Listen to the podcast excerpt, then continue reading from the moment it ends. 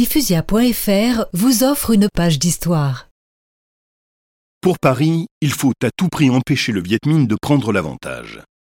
C'est la clé, pense-t-on, du succès des négociations de paix que la France compte engager. Dès novembre 1953, des opérations commando sont menées pour dégager le site. Les parachutistes remettent en service une piste de 1000 mètres d'un ancien aérodrome construit là par les Japonais à la fin de la Seconde Guerre mondiale. Matériels et troupes parviennent ainsi à Dien Bien Phu par la voie des airs.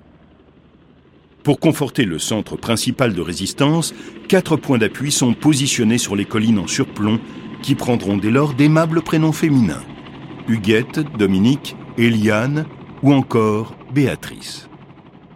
En plaine, chars et batteries d'artillerie complètent le dispositif. Fin janvier 1954, les forces françaises du camp retranché sont fin prêtes.